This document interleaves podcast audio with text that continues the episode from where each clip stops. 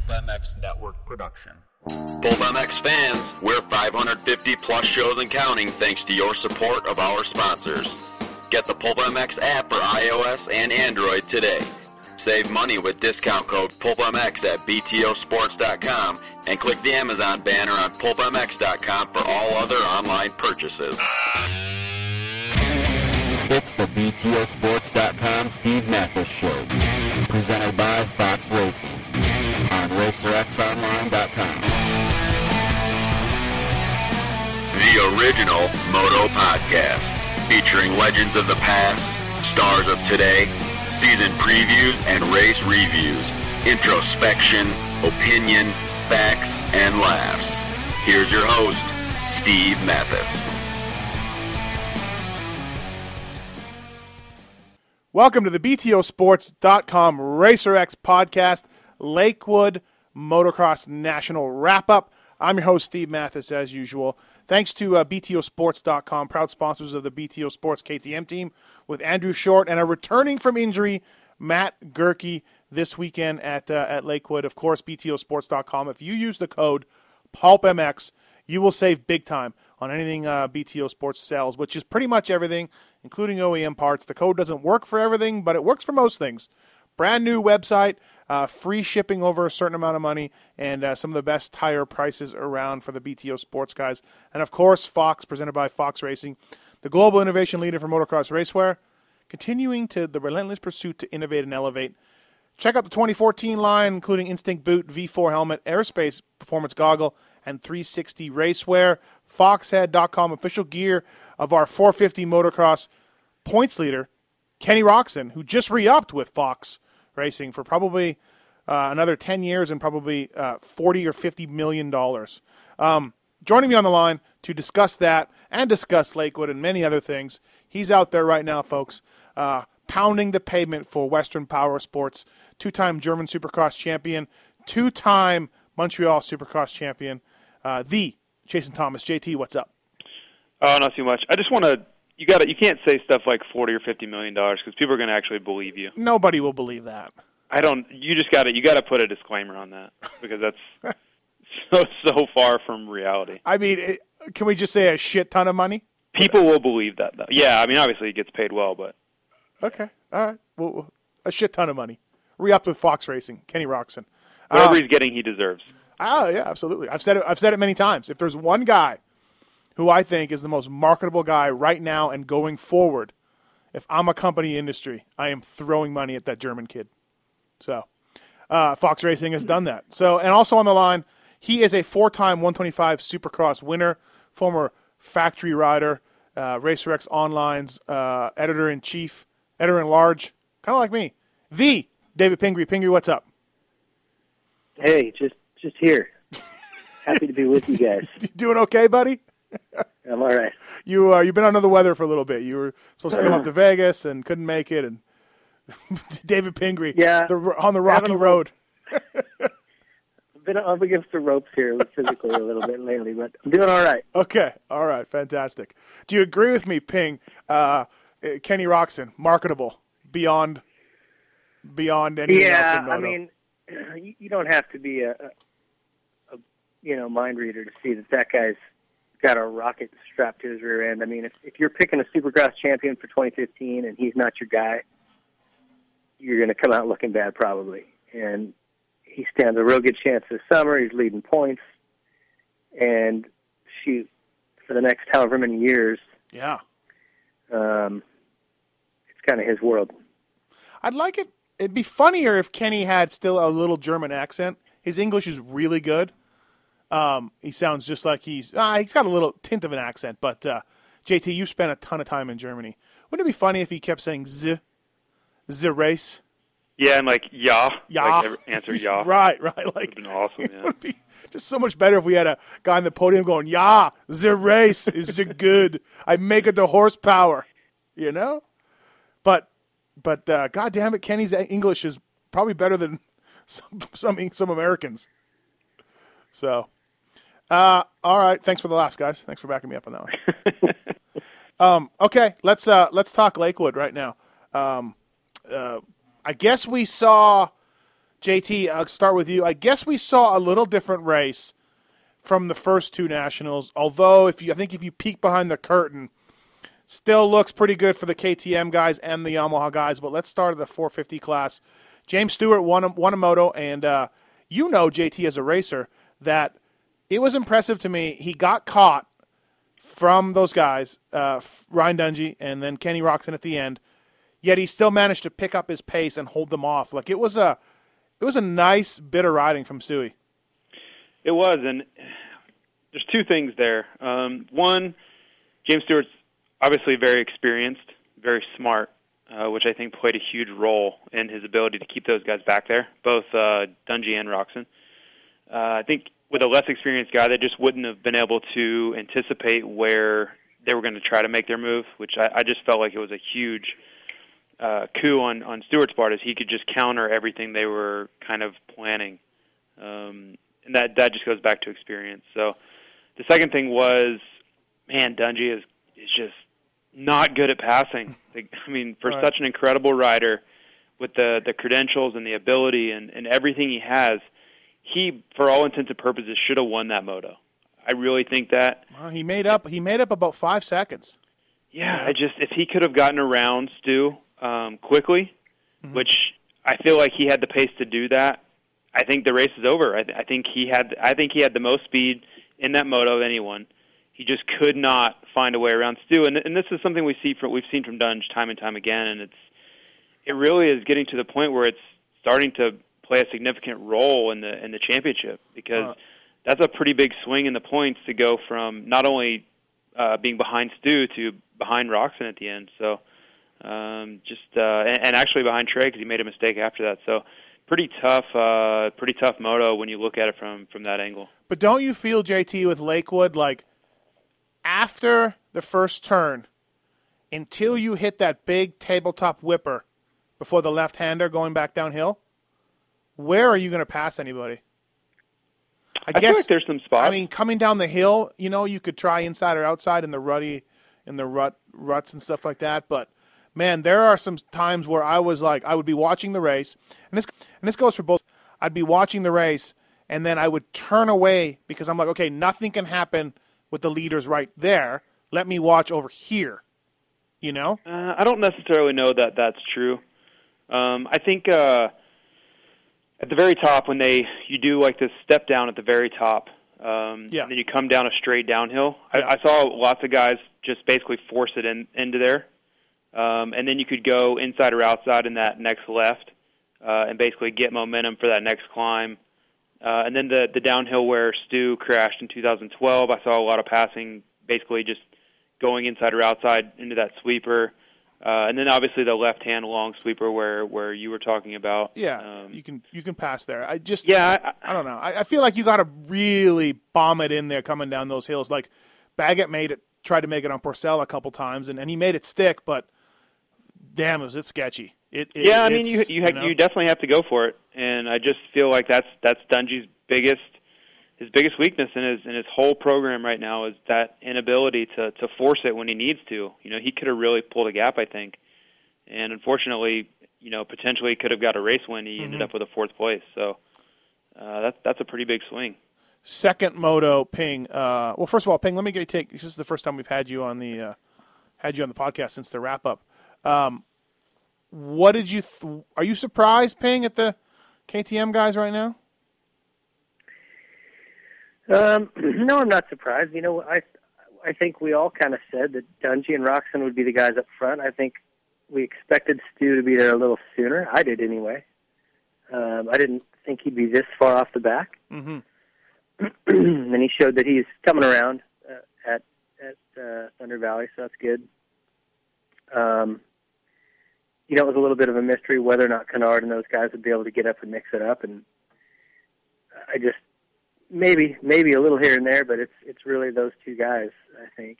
And I still believe, you know, like Villeman flipped me some crap on Instagram or Twitter the other day. Oh, Billy likes to do that, yep. About, you know, oh, you believe me now that Roczen's the guy. I still think this is a lot of motos. It's still a lot of traveling. It's a long summer. Mm-hmm. And Roczen's going to – he's going to just – get a little going to fade a little bit. He's just going to get, you know, that newness and the aggression that he has right now and the sharpness is going to wear off a little bit, I think. Yeah. Maybe halfway, three-quarters of the way through the season, and he's going to slump a little like he did in Supercross. And Dungey's going to just be level. You know, he's going to be the same guy he was from the first moto, the 24th. So I think, like I said at the beginning of the year, I think Roczen's going to win more motos. I think Dungey. Yeah. It's 12 points right now between Roczen and Dungey. I'm still okay with my Dungey pick too. Kenny's looking great though. Kenny's looking really good. I mean, his charge on Stewart in the first moto, Ping, that was impressive to get back up there and be all over him. You know, like just late in the race when a guy turns it on, to me that's pretty impressive. That's something. It is. The kid's got speed, and he's one of the few guys that can just bring someone in like that. You know, that's hard to do. Yeah. And then, like you said, late in the race too, and that track didn't look to me like it was as deep as it's been years past, and where you could maybe get creative with lines and make time up. Yeah. It was pretty hard packed, pretty cut and dry. Everybody was hitting the same lines, doing the same kind of thing, and that makes it even more impressive when someone's able to go faster on a track like that. Yeah, JT, it was harder than it's ever been, but I think they were expecting some rain, so they left it. Yeah, absolutely. I'm 99% sure that was the thinking is if it did rain, they wanted to have some room for it to run off, and it was definitely the smoothest Lakewood I can ever remember, especially the first moto. The first moto that went out in the 450 class, I was absolutely blown away at how smooth the track was, so. Yeah, I think like you guys said, it definitely played a part in the racing. Are you still JT? Are we gonna start yelling at each other about Stewart's bike setup? He won the moto this weekend. Looked great. Second moto, he didn't get the start, and frankly, I liked it how he caught past Trey. That was, I don't like it like in that sense that Trey got beat, but I mean it showed something there that he worked pretty hard all moto to do it. But I don't think it's the bike holding him back. I stand by that, man. He's not as good as he's been before. Okay, that's true. We've been over this a lot. So. Well, yeah, no, I know. Yeah, I don't know. He won the first moto. You don't think he's got the bike set up, JT? It's not that. I think that he's a little bit frustrated with his setup, whether that's his fault or the team's fault or whoever's fault. And I think that's turned into a little bit of a confidence problem in the motorcycle, so he's a little bit unwilling to push as hard as we've seen James Stewart push in the past, just because I think he's a little unsure of what's going to happen when he does. So I think it all kind of works together where he may feel the bike's not as good as he wants it, so then that changes his outlook a little bit, and then that affects his riding a little bit. You know what makes me scratch my head on all his comments about setup and testing and bike development, that motorcycle hasn't changed since he's been on it.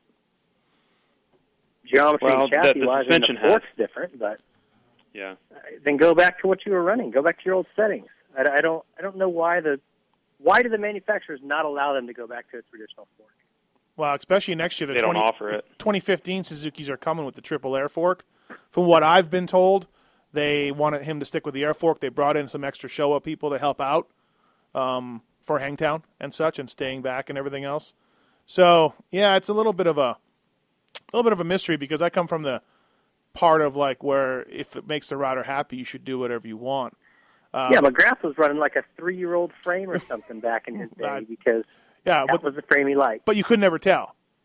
Fans could tell if he had a spring fork or an air fork on, But I just think James, his bike isn't perfect, but we saw him in the first moto win. We saw him in the second moto lose by 30 seconds.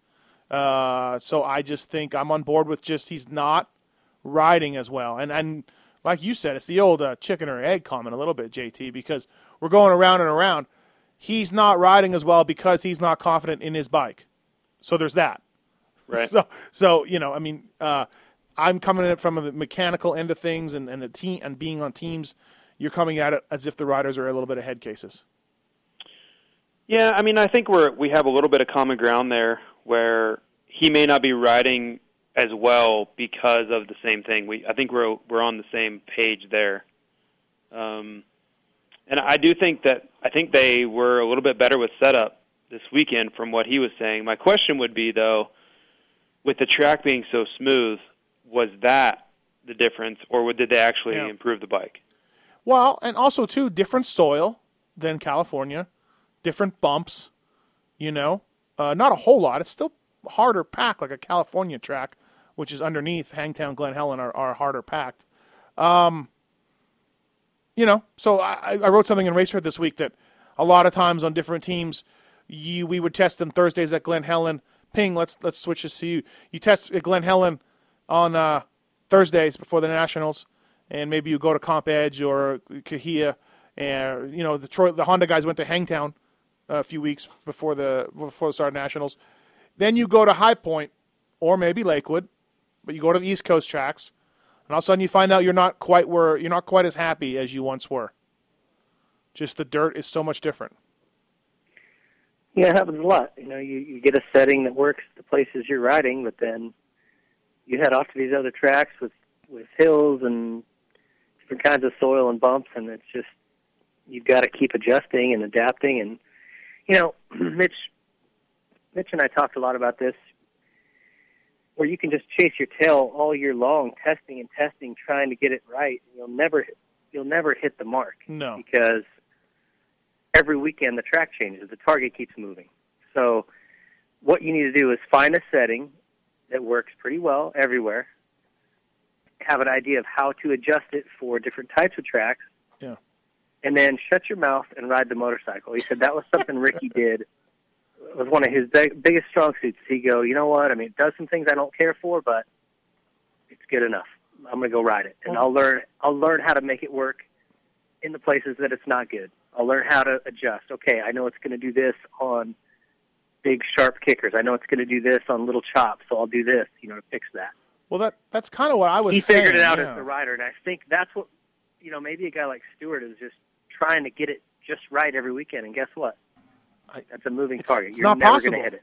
It's not like road race or car racing where you have pavement and you have the same traction and the same lines. Everything changes on a motocross track, and I'm just of the belief that it can't be with the factory show-up people and the factory Suzuki people. The thing can't be so far off that you cannot win on it. That's where I'm at with that setting. But hey, and some of this like data that they're collecting, you know, that even a road course, you go to Road Atlanta one year, it's the same the next year. Sure, your temperature might be different. The asphalt temperature could be off a few degrees, but you go to Thunder Valley one year and come back the next year, like last year to this year, let's say. Those are very, very different racetracks. You know, the layout may be different. The jumps are shaped a little different. The racing surface is way harder. Mm-hmm. There's a lot of things about it that change. The ruts will develop different. You know, it's a completely different racetrack. So, I don't know. I think that data, all that stuff they're collecting, all their notes, it's a great, you know, it's great to have that and use it as a reference, but that's not the end-all, be-all, you know. It's still, a lot of it is rider, man. I really believe that in this sport. All right, let's move on a little bit. JT, so Roczen wins, James gets second with a 1-3, Dungey goes 4-2 for third, and Trey Canard, 3-4. Now, the Honda guys were giving me a bit of shit at the end of the day, JT. And I know Trey mentioned at the press conference at Hangtown about Racer X writing something about him and Barsha being I don't know, bust this summer or something. I still haven't read the article.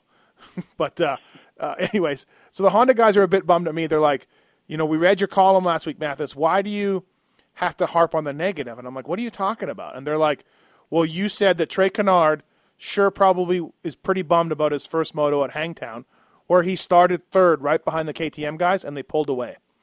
And I said, well, yeah, I mean, if you're Trey Canard, you know, a win is what you're there for or what you want to get. You know, you're not in a position of an Andrew Short where a top five is great, or Weston Pike or Weimer, these guys.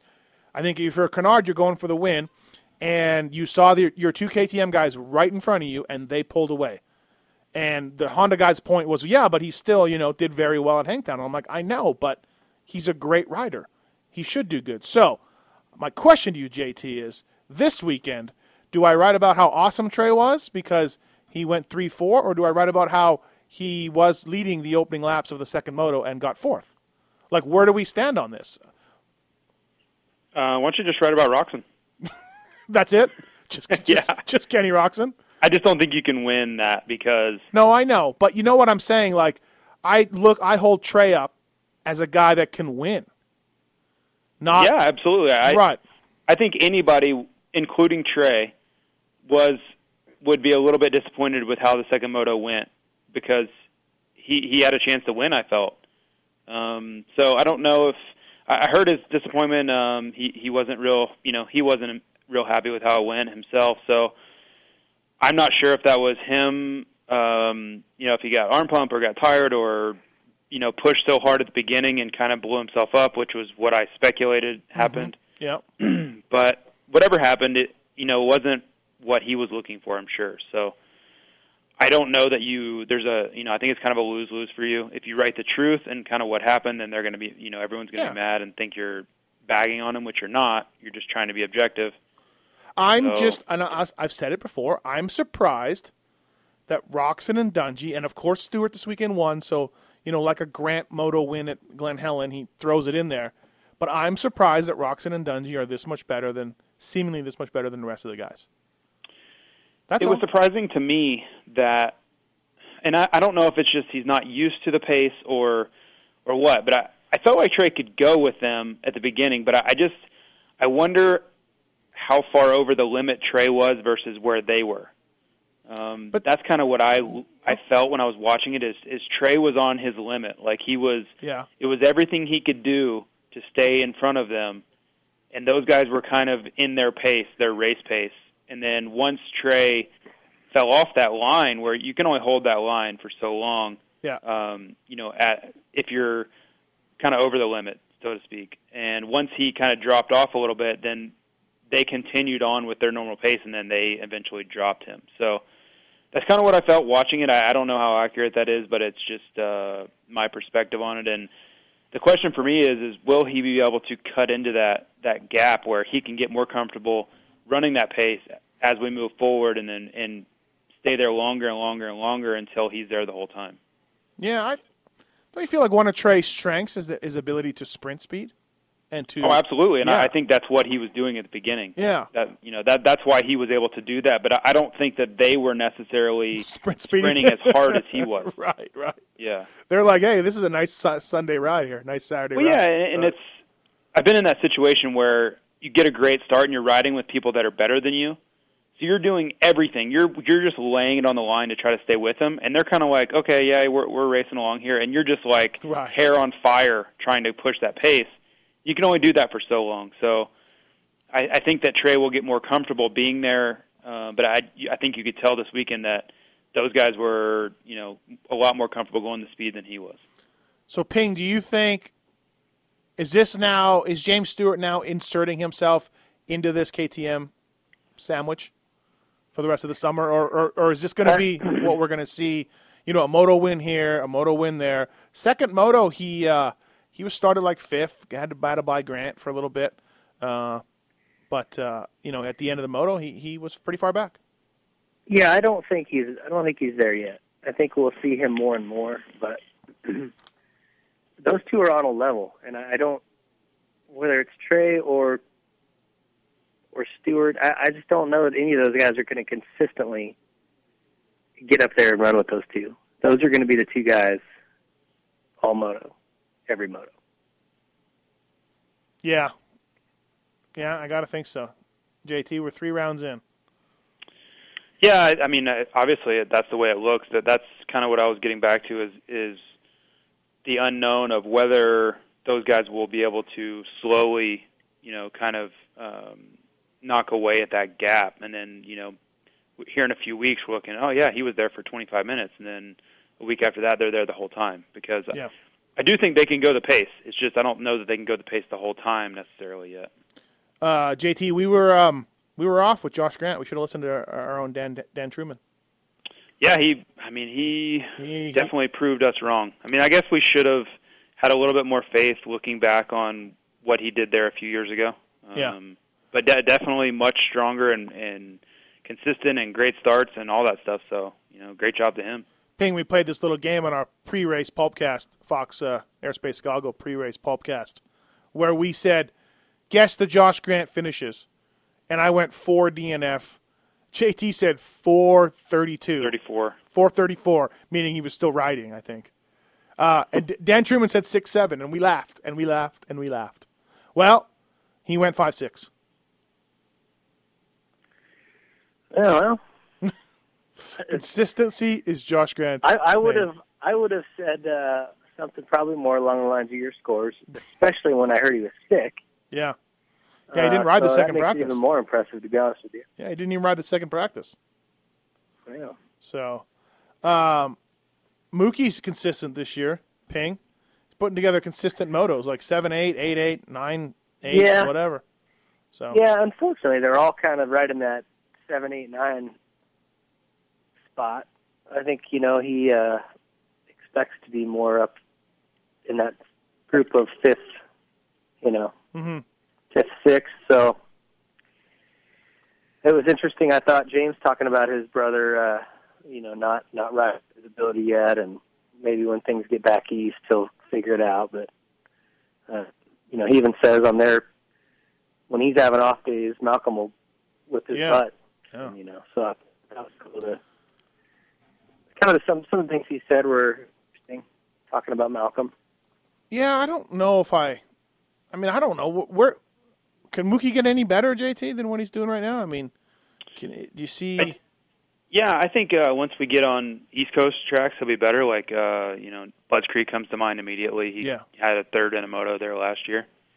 I do think he'll be better. I think he'll have some flashes here where he'll show some speed. I don't think he's the best on these type tracks we've been having. So, I don't think it'll be an every weekend thing, but I think we'll definitely see him in the top 5 sometime here soon. Weimer had a decent day going where he qualified well, and then he was near the front in the second motor, and he fell. And he was glued to Metcalf most of the day. So he could have had a good day, but he had some ups and downs. What about Shorty, JT, BTO Sports KTM guy? Shorty had a good day, I thought. The first moto especially, he was locked onto that group for 10 or 15 minutes. He was in 6th really the whole time. Well, he started 3rd, but then was in 6th pretty quickly. And but he stayed there. He was on them and had their pace. And then I think it was kind of a similar situation to what Trey went through the second moto, where it was everything he had to go with him. And then he had to back it down a little bit. And then he dropped back a little ways, but still was a solid 6th. And then second moto didn't get a great start, but he was still solid. So 6-9 is more along the lines of what I expected from him, and I think he has the potential to be in that 5, 6, 7 spot every week. What about Goerke's return? 14-16. Yeah, I think that's a work in progress.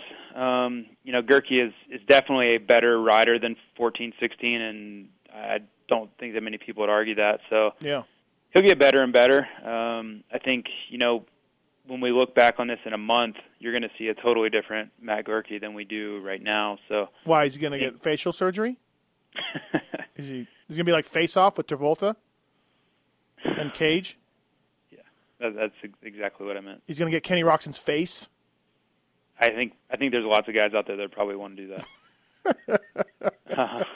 But I think I just think he'll be inside that top 10. Like he's fast outdoors. He's a legitimate top 10 guy when he's 100%. So there's a chance for BTO to have two guys inside the top 10 week in and week out here once it gets turned around. MXA says they signed Jake Weimer. Yeah, that is wrong. That is definitely wrong. Okay. All right. Not saying that that's out of the realm of possibilities. Right, but right. It's definitely nothing like that has happened. And Chad Reed, JT, he had another tough day. Kind of not seeing any progress from the opening round. It's not getting worse, and he's not doing as bad as he was last year by any stretch. But we're also not seeing any progress like I thought we'd see. Yeah, it was a rough day. I mean, he hates that track. Well, I don't know if he hates it as much as he's just not good there. Yeah. Never has been good. I don't think ever will be great there for whatever reason. I don't know why.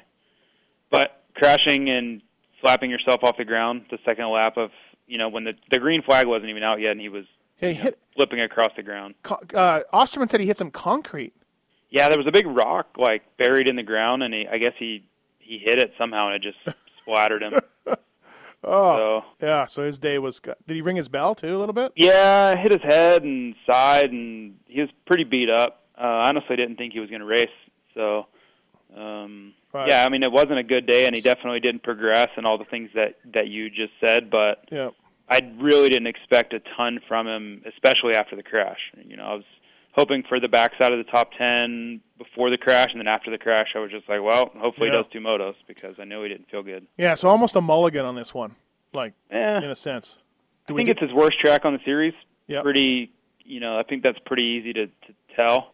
And then when you're, you know, knocking the wind out of your sails like that right away is, mm-hmm. That kind of ruins the day. I mean, it's really tough to bounce back from that and be on your game. So just a rough day overall. Ping, you ever had that? Or you? Crashed? Yeah. Well, I had some. Yeah, I did. Where you had? You just? I had a time in practice at Bud's Creek one year. Uh-huh. I don't know how to describe it. It used to be like a downhill double before you came up to Henry's Hill, where Henry jumped off and. Back. And the guy who was driving a cricket truck at the time, this is in 95, Lightning. Remember Lightning? Yeah, yeah. He was mixing our fuel, and he forgot to mix oil in our gas set for that practice. Hold on. So, Mitch Payton let the truck driver mix fuel? Well, it was I don't know what the hell was going on. A bit more of a loose operator in 95. Anyway. My bike locked up off that double, and I just cartwheeled down a hill. A double before him? I was doing very well at Bud's Creek that year. So right from the start of the day, that was it? Yeah. Yeah, it happens. That comes to mind. I'm sure it happened many other times, too. Nationals weren't your forte, Pingree. Yeah. Some good finishes here and there, but never, you know, you're a supercross specialist. I like traction. So when I didn't have traction, I got real cautious and slow. Relatively speaking, slow. Yeah. You know, you were one of the top riders in the sport, JT. So. Yeah, I felt like I went slow because I was trying to avoid being in traction. I think we should sound a little cymbal and drum right there. Yeah, there you go. Killian Rusk. JT, you said he's from New Mexico? Yeah, as far as I know. Because his home, it says on the entry sheets, which of course we know mean nothing, Durango, Colorado. Okay, well maybe. But anyways. Pretty sure he was from New Mexico. Maybe he lives in Durango now. Yeah, maybe so. Morning. I don't know. 15-15 though. Good job by him. And, and just for the record, Durango's like an hour or less than an hour from New Mexico. So. Okay, yeah. Yeah, it's kind of like maybe one of those Tomac things where you really – don't like Tomac's from Colorado, but he doesn't ride Lakewood, you know, right, so far away. Yeah. Frederick Noren, Ping, all hail Sweden. Another good day for him. 16-14. Yeah, 16-14. Bring over the Swedish Viking floats and throw a parade. Who's your biggest surprise in the 450 class, Ping? Is it Roczen, or is there somebody else? Josh Grant at all, or who's your biggest surprise? I would say probably Grant would be a great one. Yeah. You know, he's had a few good rides, so he's got to keep it together till Millville and Redbud, where he flies. So, Nicoletti got 3 more races, JT. So, which is good because when I think Nicoletti, I don't think Glen Helen, Hangtown, Lakewood specialist. Was it because of Brayton's situation, or was it just like, oh, hey, you earned this? Well, I don't really know. Yeah, not really sure. I think I heard the. I tell you, I think he's doing pretty well. Like, he's surprising me. You think? He charged hard the first moto. Yeah, well, and he's hole shotting. I mean, those two were, what, first and third or fourth again in the first moto? Yeah. He's making their bikes look good, and I don't think anyone expects him to hang on to a podium finish. But he had a very underrated ride the first moto. Yeah, he was pretty far back. He crashed right before the finish. And he was outside the top 20, for sure. Oh, he was way outside the top 20. Yeah, yeah.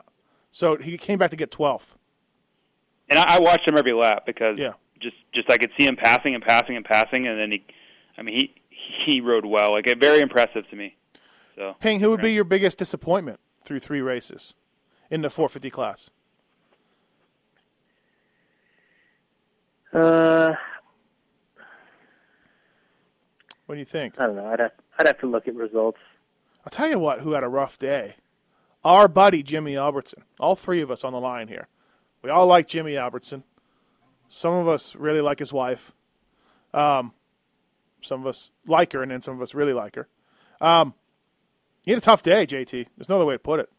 He said he was cramping up in the second moto, and that's wasn't good. No, not a good day for Top Jimmy, Ping. Bad week for Top Jimmy. Yeah, really, right? Van blows up. He went 1932 on the day. I was talking to him a little bit, and he said he wanted to pull off. Let me ask where you guys stand on this. He said, I wanted to pull off, but I decided to keep it going, keep it out there in the second moto. He was well out of the points, Ping, pretty far back, kind of just riding around. Do you pull it in or do you keep it going? I like a guy who finishes. I like a guy who guts it out and finishes, but that's just me. Yeah, I think you got to find a reason to. Like in the opening moto, you can,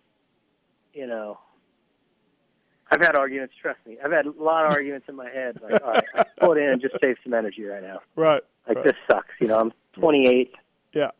What good's a few extra gate positions? And then the other thing is, I think, you know what? This day already sucks. It's probably not going to get a whole lot better. At least try to improve, get some fitness, maybe learn something. Don't be such an asshole. Don't be such an asshole. What I mean? Finish my motos. Right.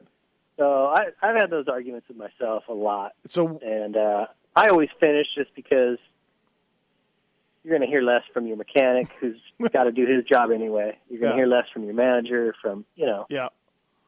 The right thing to do. I've worked for a couple of riders who, and with a tip over, they're pulling it in, and you're like, really, guy? Like, come on! I know you're way back, but finish the damn moto. I just think it says something for you. What do you stand on this, JT? I'm with you on that, but I'm looking at the lap times here, and guys like LeMay, Goerke, Norin, who I feel Jimmy is right there with. That's his pack. Yeah. They were doing... That's his wolf pack. Right. Yeah, they were doing 2:14s around halfway. Okay. They kept those up, 2:16, 2:14, 2:14. Killy Rusk doing 2:15. Jimmy was doing 2:32, 2:37, 2:38. So a little off the pace. Yeah, when you're over 20 seconds a lap slower, I just don't see there's much reason to stay out there. Well, I don't know. Can you give me that? I mean, if you're doing somewhere close, like you're way back, but you're trying, yeah, by all means. But if you're, I like the finishing. I didn't see much value in it. Okay. What do you think, Ping? Yeah, that's a tough one. That's pretty off the pace. It's a few seconds off the pace. I don't know. I like the finishing. Tough, I do too, but it's got to be within reason. I mean, if John Ayers is passing you down the downhill, it might be time to pull it in. If the flagman is running up the hill with you, waving you on, it's time to pull it in. Oh, all right. I mean, if you're cramping up, what do you really accomplish? That's really all I'm saying. I like the finishing. I like when riders push their bike back when it breaks. I'm on board. Like, if you crash and you're a lap down and everything's all good, go for it. Like, at least you're getting the time in. You're staying on the pace with those guys. You're getting the moto race, all that stuff. But if you're hurting and you can't really ride and you're cramping and you're that far off, you're really not doing much for anyone. What do you have a story like that, JT? Do you have not really to the point where I was having to do what Jimmy did? He was just basically suffering through it. You make it sound like it was so bad. Like, I mean, obviously he was hurting because he was over 20 seconds a lap slower. Yeah. So and, you know, the guy's in 15th. Ping, do you have one? Do you have a story? Not where I was hurting like that. I have stories where I was so slow in the mud I was probably 20 seconds a lap slower. Right. Although the race that Ricky lapped everyone. Hold on. What was that, Ping? 97 High Point comes to mind. Where Bradshaw won? Sure. Yeah, yeah. I was so slow, dude. I got passed by everybody like twice. Did you get points or no? No points. I'd have to go look, but I would say no. I'm going to confidently tell you no. I'm going to look this up while we talk. But JT, what do you got? The race that Ricky lapped everyone at Millville. He was over 30. His best lap was over 30 seconds better than mine. Best lap to best lap. Yep. Yep. Yeah, mud will do that to you. But no, with the Jimmy thing, I mean, I've had plenty of times where I've crashed on the first lap and was like a lap down at the end of the first lap, you know. And I kept trying, but I was able to ride hard. There was nothing wrong. I was just way back. And I think that's a different scenario than what Jimmy was dealing with because he really had no chance to do much. You know, it was just kind of circulating out there. Ping. Yeah, he wasn't in points. No. What? You got 9th. In 97? Yes, at High Point. Yeah, great story, Ping. Yeah, good job, Ping. Did I ever tell you about my best race ever? Right. Oh, it's just terrible. I got 9th. I should have pulled it in. Dude, I must have crashed. I crashed 100 times. That's got to be, I don't know how that can be accurate. Was that that was the year, right? Yeah, 97 mud race, Bradshaw on a Honda. Right. Yep. And Ricky went by me crying. He was on the ground crying. We kept crashing and passing each other. And he was bawling his eyes out. I could hear him screaming, crying every time I go by him. I'm laughing. I just knew I sucked in the mud, so I'm like, this is just going to be terrible. Ricky got 13th. But he still wanted to win, and he was crying. But you got 9th, Ping, so, you know. That's like, crazy, really? Yeah. That race, that Bradshaw race, if you ever go back and watch it, when Bradshaw passes Larry Ward in the uphill double behind the mechanics, yeah, I'm in the mud with them. Like, they're literally splashing me because I'm both feet out just trying to get around the damn track. I'm there, too. I'm in the mechanics area. My rider, Birdwell, long pulled off, and I stayed to watch the race. I was like, screw it, I'm already wet, and I lost a shoe. So I went back to the pits with one shoe missing. It's like Houston 02. Right, yeah. So, all right, okay. Well, I'm glad Jimmy finished. I don't care, cramping up or not. And now we know... JT, that Ping talks shit on 9th-place finishes. Just garbage. No, I would have told you I was probably 22nd or 25th. I would have never guessed 9th. That's the shocking me. I'm just so good, I guess. Worst day of my life, I was in 9th. No, yeah, exactly. Hey, you spent a summer or two doing nationals with me. You know how I am in the mud. Yeah, I know. You're right. I am like full retard in the mud. I cannot ride it. All right, let's take a commercial break here on the BTOsports.com RacerX podcast. Lakewood MX wrap-up presented by Fox Racing. Take a listen to this race tech commercial because I guarantee you 95% of you listening to this need some suspension work on your motorcycle. And race tech can help you out and use the code PulpMX14 to save money with those guys. And, of course, BTOsports.com on Fox Racing. We'll be right back after these words. BTOsports.com RacerX podcast presented by Fox Racing. Hey, I want to talk about privateers and what they choose for suspension. Yeah, that's right. Most of the top privateers out there choose Racetech. Long been supporting the world's fastest privateer since 1984. Michael Lieb, Vince Freeze, Chris Blows, Cody Gilmore, and many other guys choose Racetech suspension, and they've been around a long time, and their work stands for itself. Don't forget, people. At least change your oil in your new bike and use Racetech to do it. Some of that stock oil isn't that good. Racetech's the world's largest aftermarket motorcycle suspension modification company. 30 years they've been supplying racers, riders, and tuners with the industry's best suspension products. Paul Thede, the owner of Racetech, one of the smartest guys out there, and the creators of the do-it-yourself Gold Valve Kit. It's a revalve in a box. Racetech.com for a full listing of suspension parts, tools, and information. Racetech. Go there. Make your bike handle better. Do it. Racetech.com. Thanks for listening.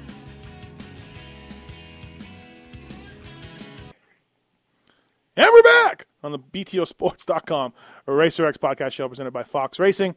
Use the code PulpMX at BTOsports.com to save yourself money. And, of course, Fox Racing, Kenny Roczen, just re-upping with Fox.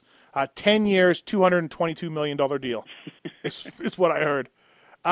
Before we get to 250 class, you guys, we Pingree, I don't know if you're aware of this, but we brought back Ouija's word of the day. Yeah, I heard that. I heard he worked in a couple of weird ones here. He did. So, in full credit to Ouija, he said on our show that we need to get you involved in this because you did sort of start the program when you did it with Troy Lee guys on the podium. And then we worked it in a couple years ago. So we were going to call you and get you to talk about the word of the day and try to get your take on it. So, but you're on the line now, and let's just make a word up for Ouija. He had Elmer Fudd this weekend, which was easy. He worked it in early in the first motos. What was the first week, JT? What was it? I can't even remember. Baked beans? Oh, baked beans. Yeah, he got baked beans in good for week one. So week... Yeah, wait. No, that was Hangtown. So, Hangtown was baked beans. So what have the words been then? They were. Did we do a first one? Maybe we didn't do a first one. I don't think we did one. Oh, okay. All right. So baked beans and Elmer Fudd. And I'm thinking, now I can be overruled by either one of you guys, I'm thinking round four, the word could be eucalyptus. Eucalyptus. Look, I can't even say it. It's such a hard word. So, I think you should stick with sperm whale. He said he can't do it. I've been trying forever to get him to do sperm whale. Yep. He won't pull it off. No, he won't do it again. That's not going to happen. Ping, do you have a word?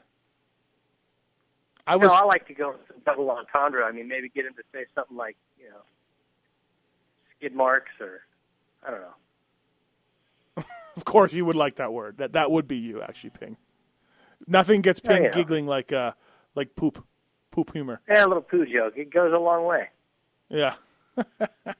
All the way down your shorts. Yeah, like when you're trying to sell a bike and you're wearing swim trunks. Oh, jeez. Oh, jeez. JT, what about you? I don't know.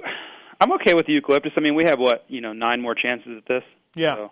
I don't know how we would work in that word, eucalyptus. But I'm thinking something similar to how we worked in the baked beans, like they'll pan at the crowd and, koala bear there chewing on some eucalyptus. Right, right. Yeah. I don't know. Yeah. I think we could come up with something pretty good, though. Yeah, sperm whale would be awesome, but it's, not going to happen. We got to make it hard, but yet attainable. So. We'll revisit this. Okay. All right. Think about it, Ping. All right. All right. 250 class here. I can't figure Blake Baggett out. I cannot figure him out. I don't know anymore. He was unstoppable and amazing, and then he broke up with Alden Baker, and then he broke his wrist, and then now he's got an eye that's jacked up. And he didn't look very good the first couple weeks relative to being Blake Baggett. And even in the first moto, JT, he wasn't – he charged hard. He was at times the fastest guy on the track. He waited too long to get going and got fourth. So, same old, same old. Second moto, it was like there was a pack of ants. Those ants from Indiana Jones, the real shitty one, the fourth one. It was like the ants were stuck in his pants because he was on fire to get to the front. All over Pourcel, got by, and took off for the moto win. I'm at a loss. I can't figure out Blake Baggett. Yeah, it's funny you bring this up because I'm in the middle of writing my column, and it deals with this and how unpredictable it is, and what do we make of this? I don't understand. I don't get it. He was so known for what he did this past weekend. Like, that was his complete MO. It was what you would expect, what you looked for, what he did. And then it just went away. I know he dealt with injuries, and he broke his wrist, and he broke his foot, and he did all these things, which I'm sure had an effect. And he split with Alden Baker, which is, an opinion, I guess, if that made a difference. Don't you? But it just was a different guy, And then he comes out this weekend, and he's the Blake Baggett from 11 and 12. So I don't know. But I'm writing about this, and I'm trying to make sense of it and find a pattern or attribute it to something, but I really am at a loss for what the reasons are. What year did he win the title? 12? 12, yeah. Dean won 11? So he was the Blake Baggett of 13 in the first moto, and he was the Blake Baggett of 12 in the second moto. Literally. And 11. 11 was the year that he, just crushing everyone. The first half of the season, Dean just caught fire at the end. Ping, what do you make of Blake Baggett? Well, all I can make of it is what he told me. You know, I did a feature story on him here that'll be in one of the next issues of Racer X, and he just said it was his wrist last year. He was broken in multiple places. He's got absolutely no flexion. You know, the thing just goes straight, and that's it. And it's his throttle hand. So he's having to relearn how to grip. If you look at pictures of him off of a jump in the air, you'll see his elbows are straight up, and that's him re-gripping that throttle. And because otherwise, you got a chicken wing to bring it down. He said he had to relearn how to go through tight right-hand corners because all of a sudden your elbow's touching your leg, and you're not turning the throttle. Like it was a lot of issues and a lot of pain. But the other bottom line, his wrist hurt a lot. So he said he's finally through that. The eye kind of caught him off guard and screwed him up. He wasn't able to prepare for Glen Helen the way he wanted. There is some vision issues, but he said once the gate drops, he's able to focus enough. It doesn't bug him. So the real question is, if now his wrist is finally good, maybe his fitness is there, speed's coming around, it looks like. So is he now Blake Baggett of 2012 again from here on out?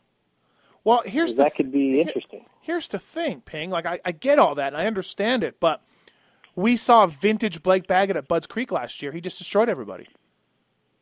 He went 3-1 or 2-1, and it wasn't even close. So I'm like, okay, he's back, he's good, he's now gonna, Blake Baggett again, and then he wasn't.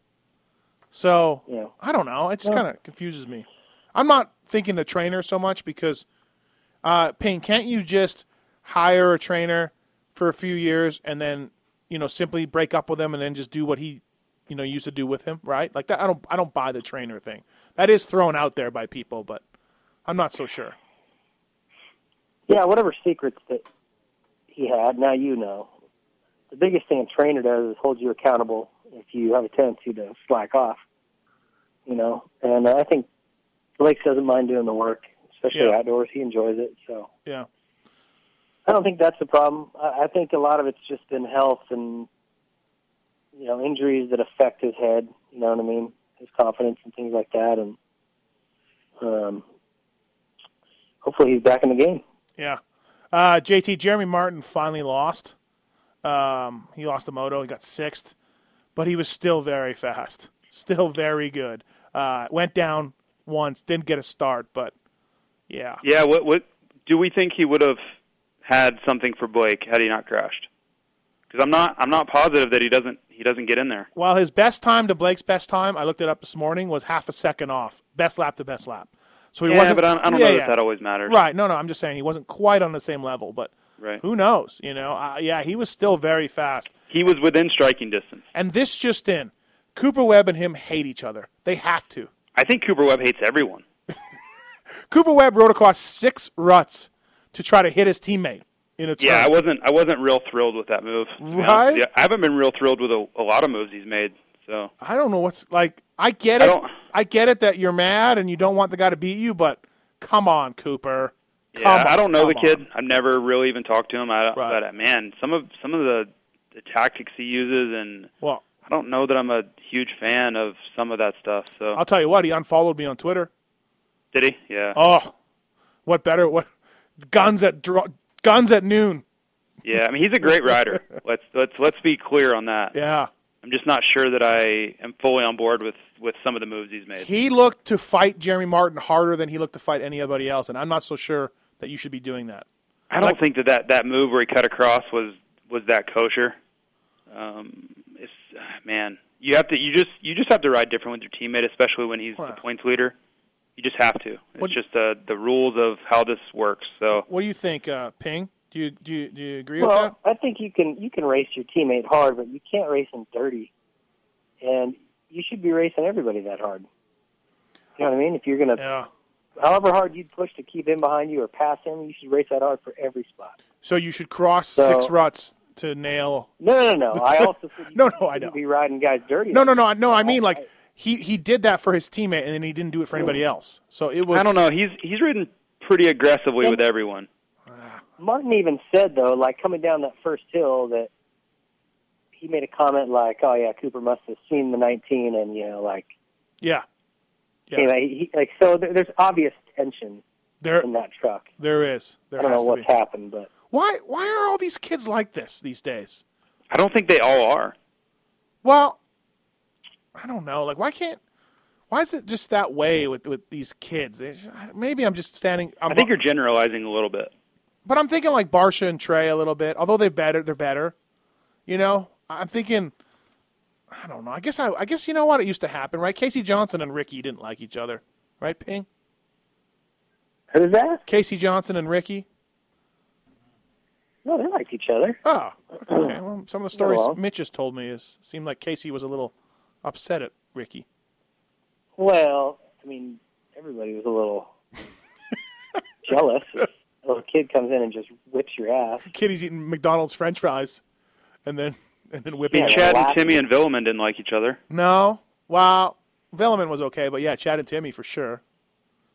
Yeah, Chad and Villeman got into it. Yeah, no, they did. I guess. I don't know. Lots of egos, lots of money. Yeah. It's money, there's a lot of...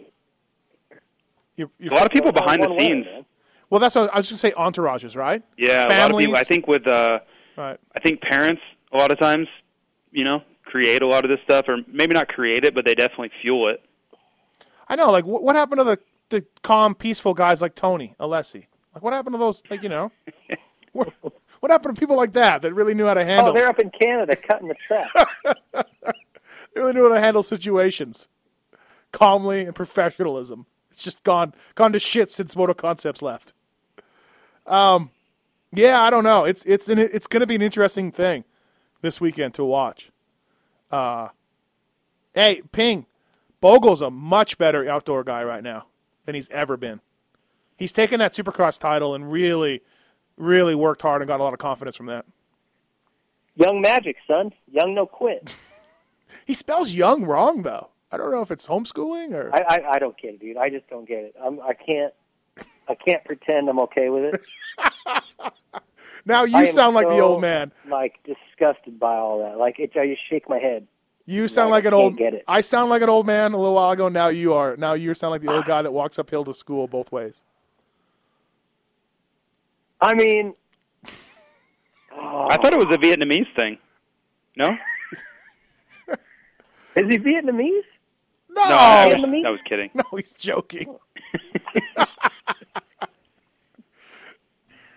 I don't know, dude. I gotta just let it go. Whatever. He's doing great. Leg swag, leg swag, and young magic, and young man, and young no quit. It's all good, right? Leg swag. Yeah. We're officially too old to be in this sport. It's official. We should all quit. Because we just don't get it. But talking about somebody who you might get, Ping, Jesse Nelson. He was good this weekend. First ever podium. He had a 10-second lead in the first moto. 10 seconds. I know. Dang it. I was hoping he could just, get into a groove and keep it out there, but he's never led before, Like, that's all you can think about. So... No, I can't blame him for kind of blowing up or whatever. But the next time he gets out front, it'll be a little more familiar. Well, look, the next time it'll be even more familiar. So yeah, I told him, I'm like, dude, just keep getting those starts, and one day you aren't going to make any mistakes, and you're going to finish and go, wow, that was easy. Yeah, I don't mean it like when I said 10-second lead. I'm not condemning him. Like I'm not saying, oh my god. Like I meant it like in a good way. Like he spun out and then he went off the track. So. That's probably 6 or 7 seconds lost right there between those two moves. I don't mean it. Looking at this, and I want to bounce this off Ping because, okay, even I never won races here or anything like that, but still won races. Okay, I did too, JT. Yep, you too. So thank you.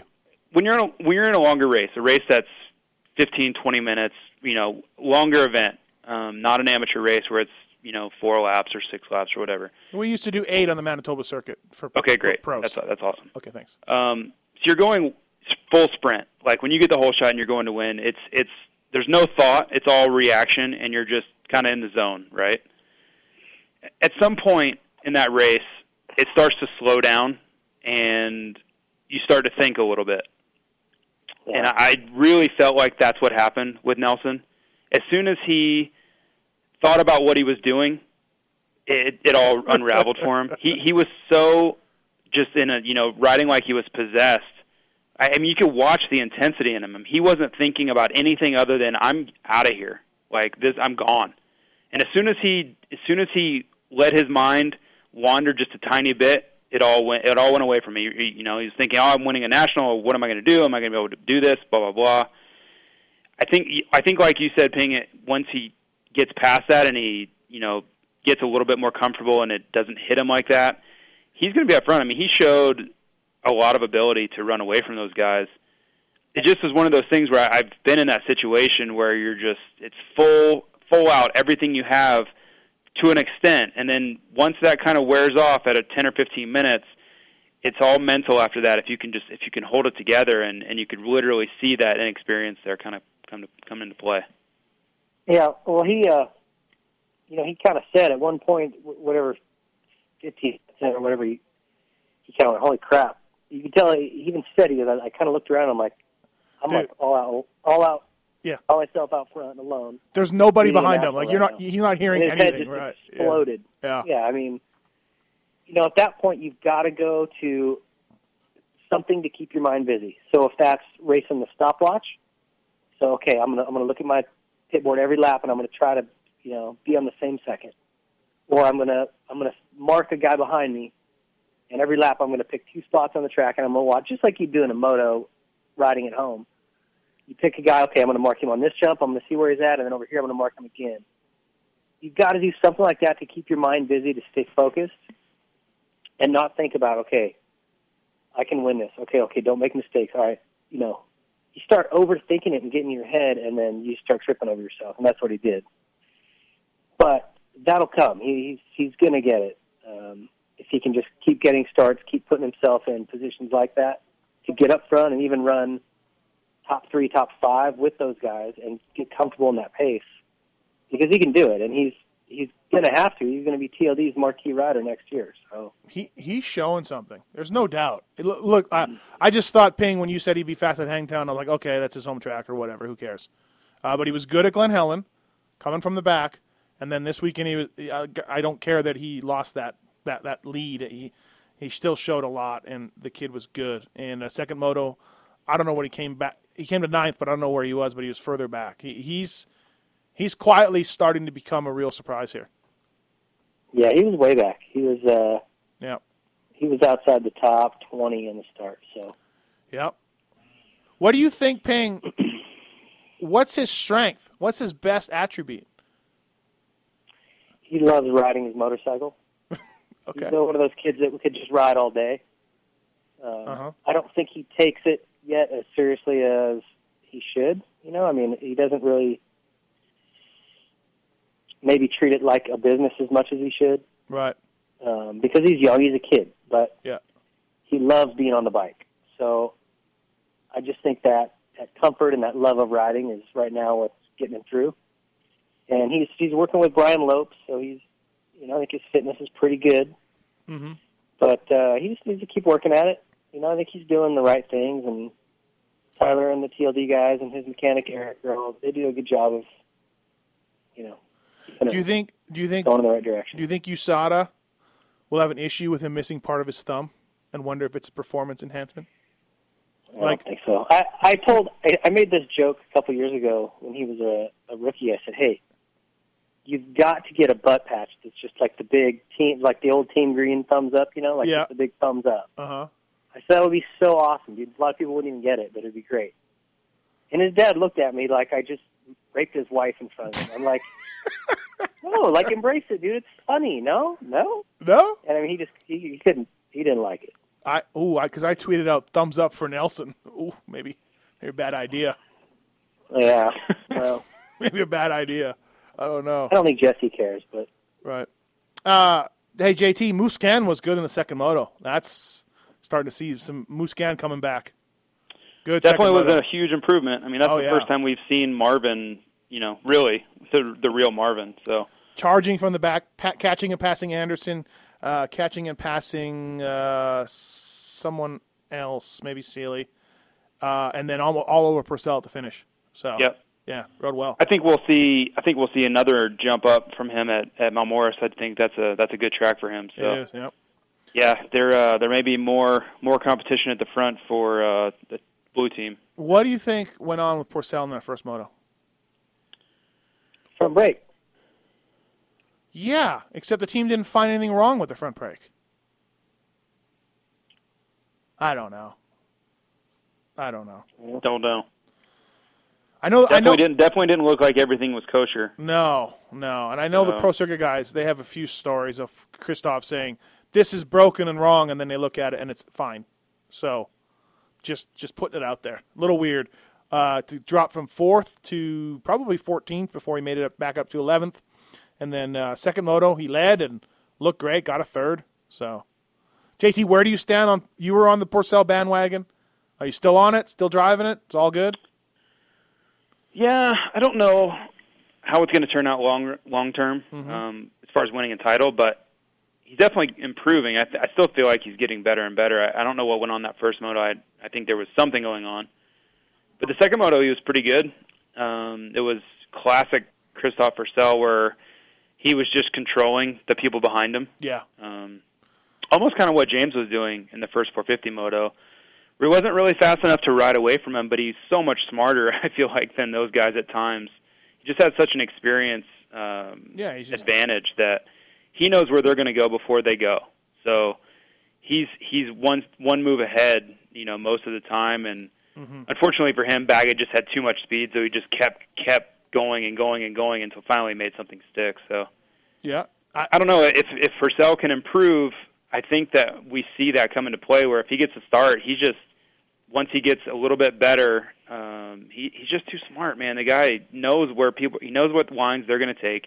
He knows what lines he can take to counter that, and he can hold people back when they may be a little bit better than him, you know, for a long time. He's still a tick off fitness-wise, too. Not as bad at Glen Helen as Glen Helen. He's gotten better, but when you look in the middle to late of the lap times, he's in a different second than a lot of guys around him. But he is smart.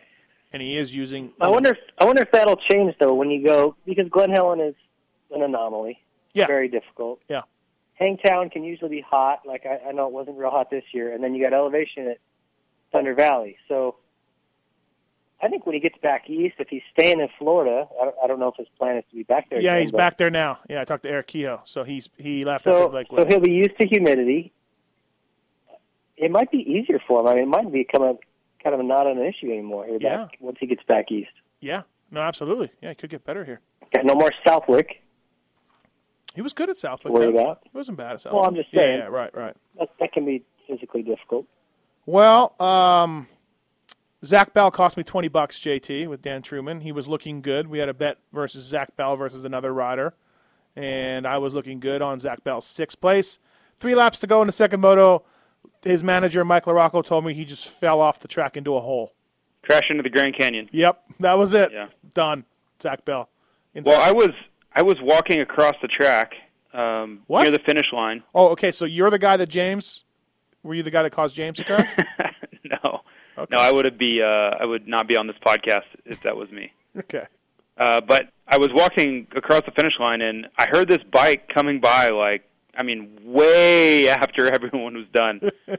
I think that Blake Baggett may have been already on his way to the airport.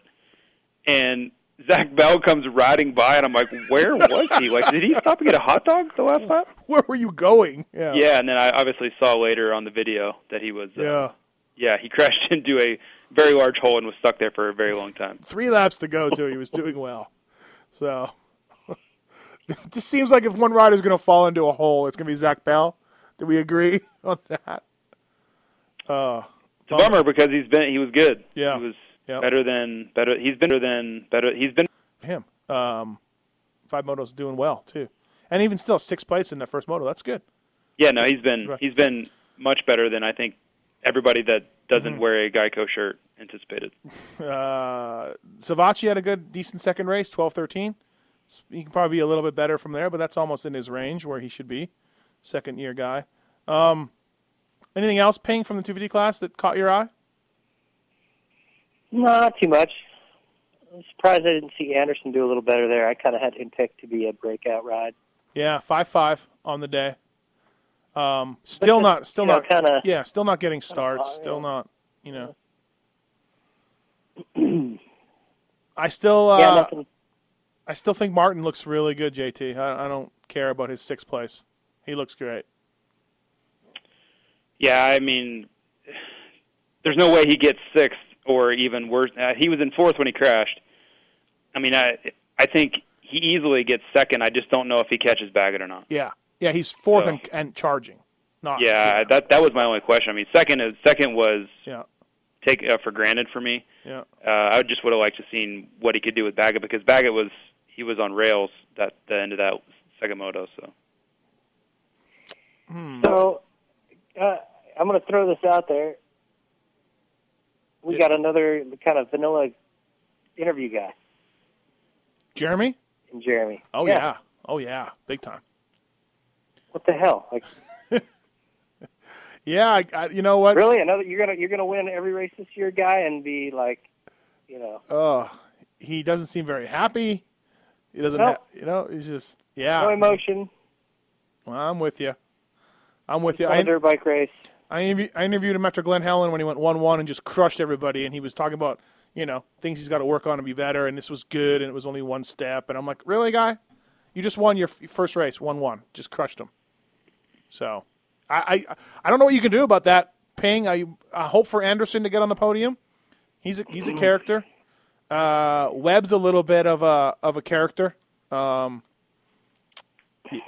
young Magic, young Jeezy. Young Jeezy can get on the podium. He's got some young no quit, leg swag. He can do something, but. I don't know. Sounds like he's got a frog in his throat, though. Like he's got to clear his throat the whole time you're talking to him. Yeah. Dude. Probably good in the studio though, to have that voice, Can we open my headphones? Yeah. Well, Ping. I have no snare. Ping, you sound like crotchety old man. Although I'm not complaining because I sound like that too a lot. Disagree with me then. Well, how was the D-Day celebrations for you, Uncle Ping? Did it take you? How cold was Normandy? Yeah, did it take you back? Well, I'm just saying what everybody else is thinking. Screw you guys. Mathis is pumped because this is usually his role. Yeah, that's a good point. Exactly. Yeah. Generally speaking, I am the one. No, we should get you on here more often. So tell us about NAMM, Ping, and fighting there. Was Nixon getting not impeached? Was that a big deal? All right.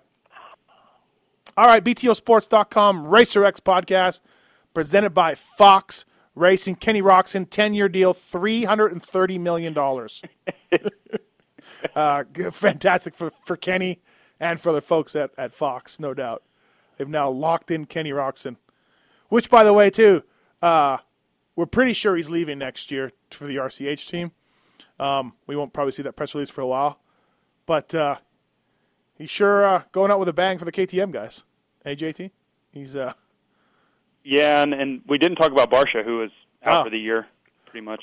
Do we know that? Did you know that any more than what I know? I don't know for sure, okay, but I heard from you and I heard from another person too. Yeah. Apparently he's going to need surgery on his ankle or foot or something. So yeah.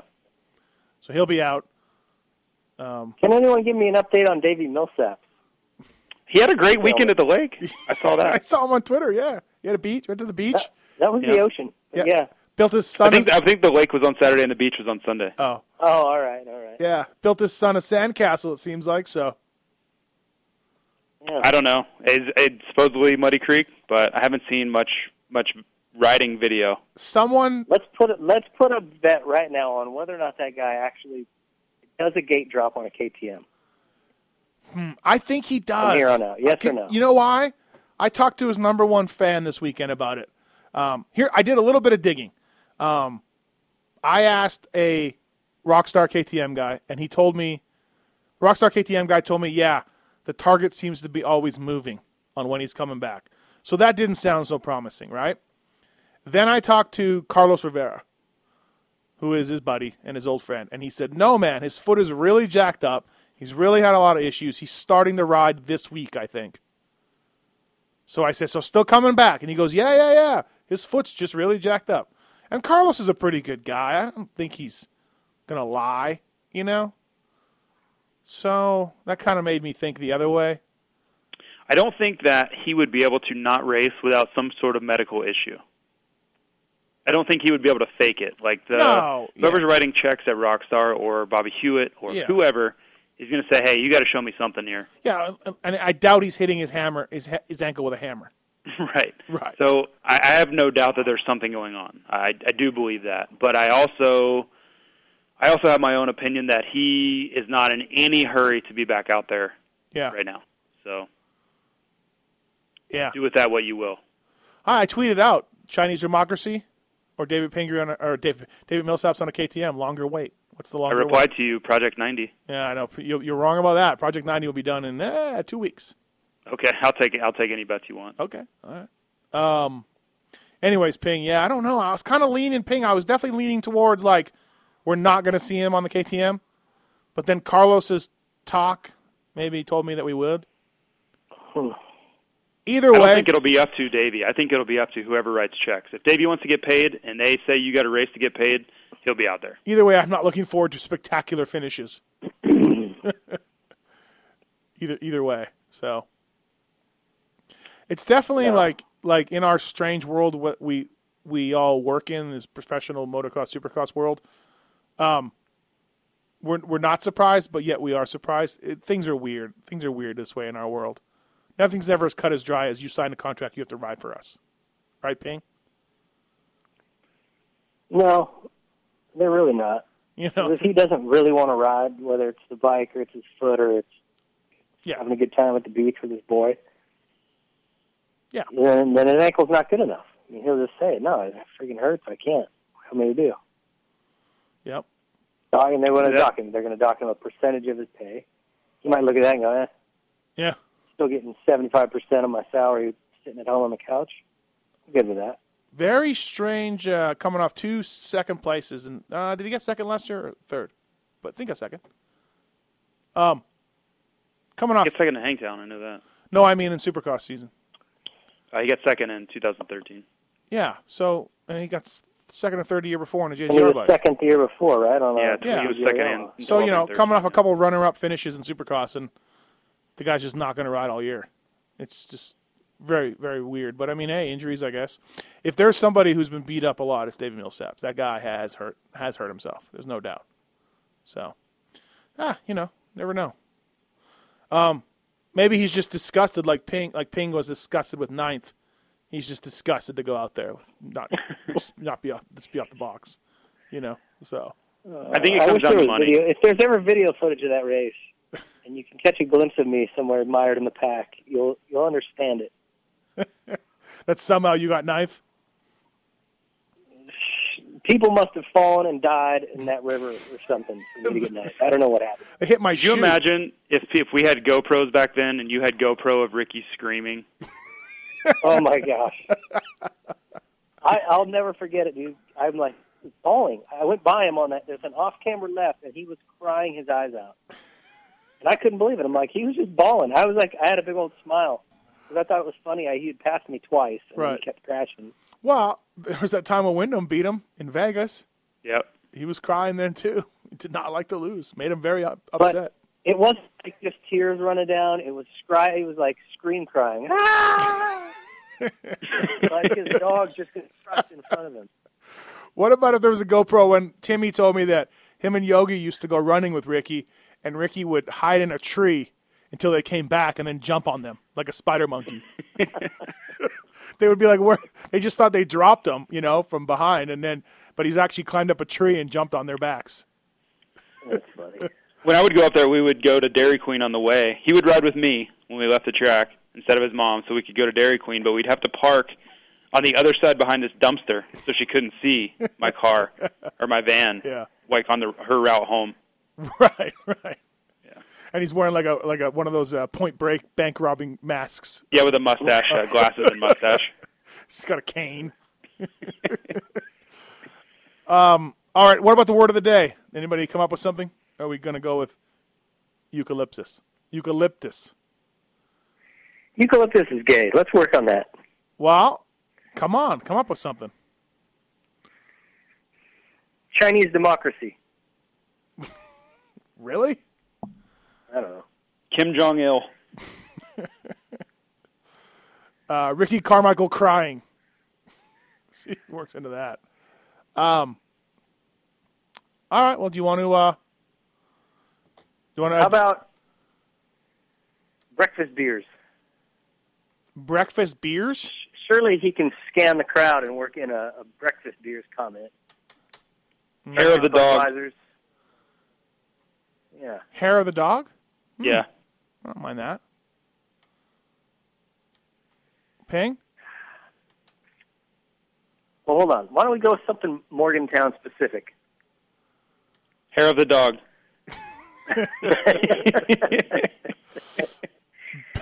Billy Ersic. I don't know. The fishbowl. Yeah. Fishbowl will work. All right, do it. a lot of interest from Ping. Yeah, very much on this bandwagon. Ping's had a rough couple of weeks. He won't do the hard words. He's a cream puffer anyway. I hope you pull through, Ping. If he wants to impress me, I'll hear sperm whale. Until then, I'm not even playing this shady little game. Wow. All right, David Pingree, I hope you pull through. I think one of the words that Will Hahn worked in was swamp donkey in one of his stadium interviews. Oh, yeah? That's pretty impressive. So. Right. I mean, I don't think Weed is even playing on our level yet. Yeah. Well, I think he's afraid he's going to get fired. Yeah, and that's understandable. There's always that. I don't know. Langston seems to not care what he says. Good point. Langston seems to have no fear of getting fired at all. So that's because he may or may not be hammered. But I guess when you're the writer, you're the analyst, you can just do whatever you want. Because who are they going to? They can get anybody to talk about the races and Wygant's job. But who are they going to get to call the action? What other former world champions are out there? Yeah. Well. Okay. BTOsports.com RacerX podcast presented by Fox Racing. Ping, I hope you pull through. Hope you make it. Thanks, buddy. Me too. Can't be as bad as that night go there for a while. Yeah. Yeah. You know, what felt worse? Life will never get that dark again. What felt worse? Your illness now or the 9th in 97? The 9th. Yeah. The 9th. I mean, God forbid. Right. Nearly slipped out of the top 10. Exactly. How terrible that would have been. All right, Jason Thomas, David Pingree. Thanks, guys. Appreciate it. And High Point this weekend. We'll talk soon. Yeah. See ya. Cheers. This has been the BTOsports.com podcast show presented by Fox Racing. Don't forget to check out some of our past shows, including motocross legends such as the bad boy, Rick Johnson. I looked down and my hand was junk. I mean, it was sitting over to the side. The tendons were jerking in weird places. And my biggest disappointment with Danny Sorbick is that he never said sorry. Because Danny and I were friends, and we've never talked since. Ryan Lunas. Before the 500 event, Dave and I fly to Germany, go down to Stuttgart. There's this little shop out the back of the mall factory. We get our cylinders, take them back, and, you know, off we go. And, you know, we ran Nicosil cylinders as a factory part for a handful of years before anybody ever saw it in production. Dave Arnold. And Magoo was all, you know how he did the big pancake thing? Right, and he's got the thing, he's completely laying on the gas tank trying to miss his tree. I mean, he would have gone even harder, jump farther if that tree hadn't been, you know, if it hadn't been there. The Hurricane, Bob Hanna. I love the guy. I don't dislike. I think he's the greatest competitor this sport ever had. That absolutely 100% in my mind. I firmly believe that statement I said about these modern-day guys in Switzerland or Holland or Belgium on 45 minutes on the same bike. You're not beating Roger. Are you crazy? Right. They're not doing it. If they think they're so much better nowadays than they were in those days, they're fools. They're different bikes, different times. The beast from the east, Damon Bradshaw. It got to the point where I didn't want to leave home, and once I got to the race, I wasn't into it. If I wasn't going to give 100%, I'm not going to take their money. The working class hero, Doug Henry. It was definitely an emotional moment for me, just thinking to myself, that's it, you know, and it's amazing the stuff that goes through your head in a short amount of time of the things that, you know, that I was going to miss. The daughter, Ron Machine. Until you really open your ears and you want to listen to what they're saying, it's like beating a dead horse, you know, and I know from personal experience, did anybody ever sit me down? Of course they did. Everybody did. Pro Circuits, Mitch Payton. There's two ways to make the money. One is you can sign for money, or two, you can earn the money. I'm a high believer in earning the money. I think they ride better when they earn the money. Seven-time Jeremy McGrath. I was so mad, like so disappointed and so frustrated that I pulled pits and I left. Every point counts. I could kick myself to this day for not just riding around in tents. It's been no problem. My ego got in the way, you know? The O Show, Johnny O'Mara. Stuff that you'd sit there if you didn't even want to ride it, you just wanted to just look at it all day. I mean, I got a chance to test all that. I like that era I was in. I really do. Search PulpMX in the iTunes store to enjoy these and over 500 more great motocross podcasts.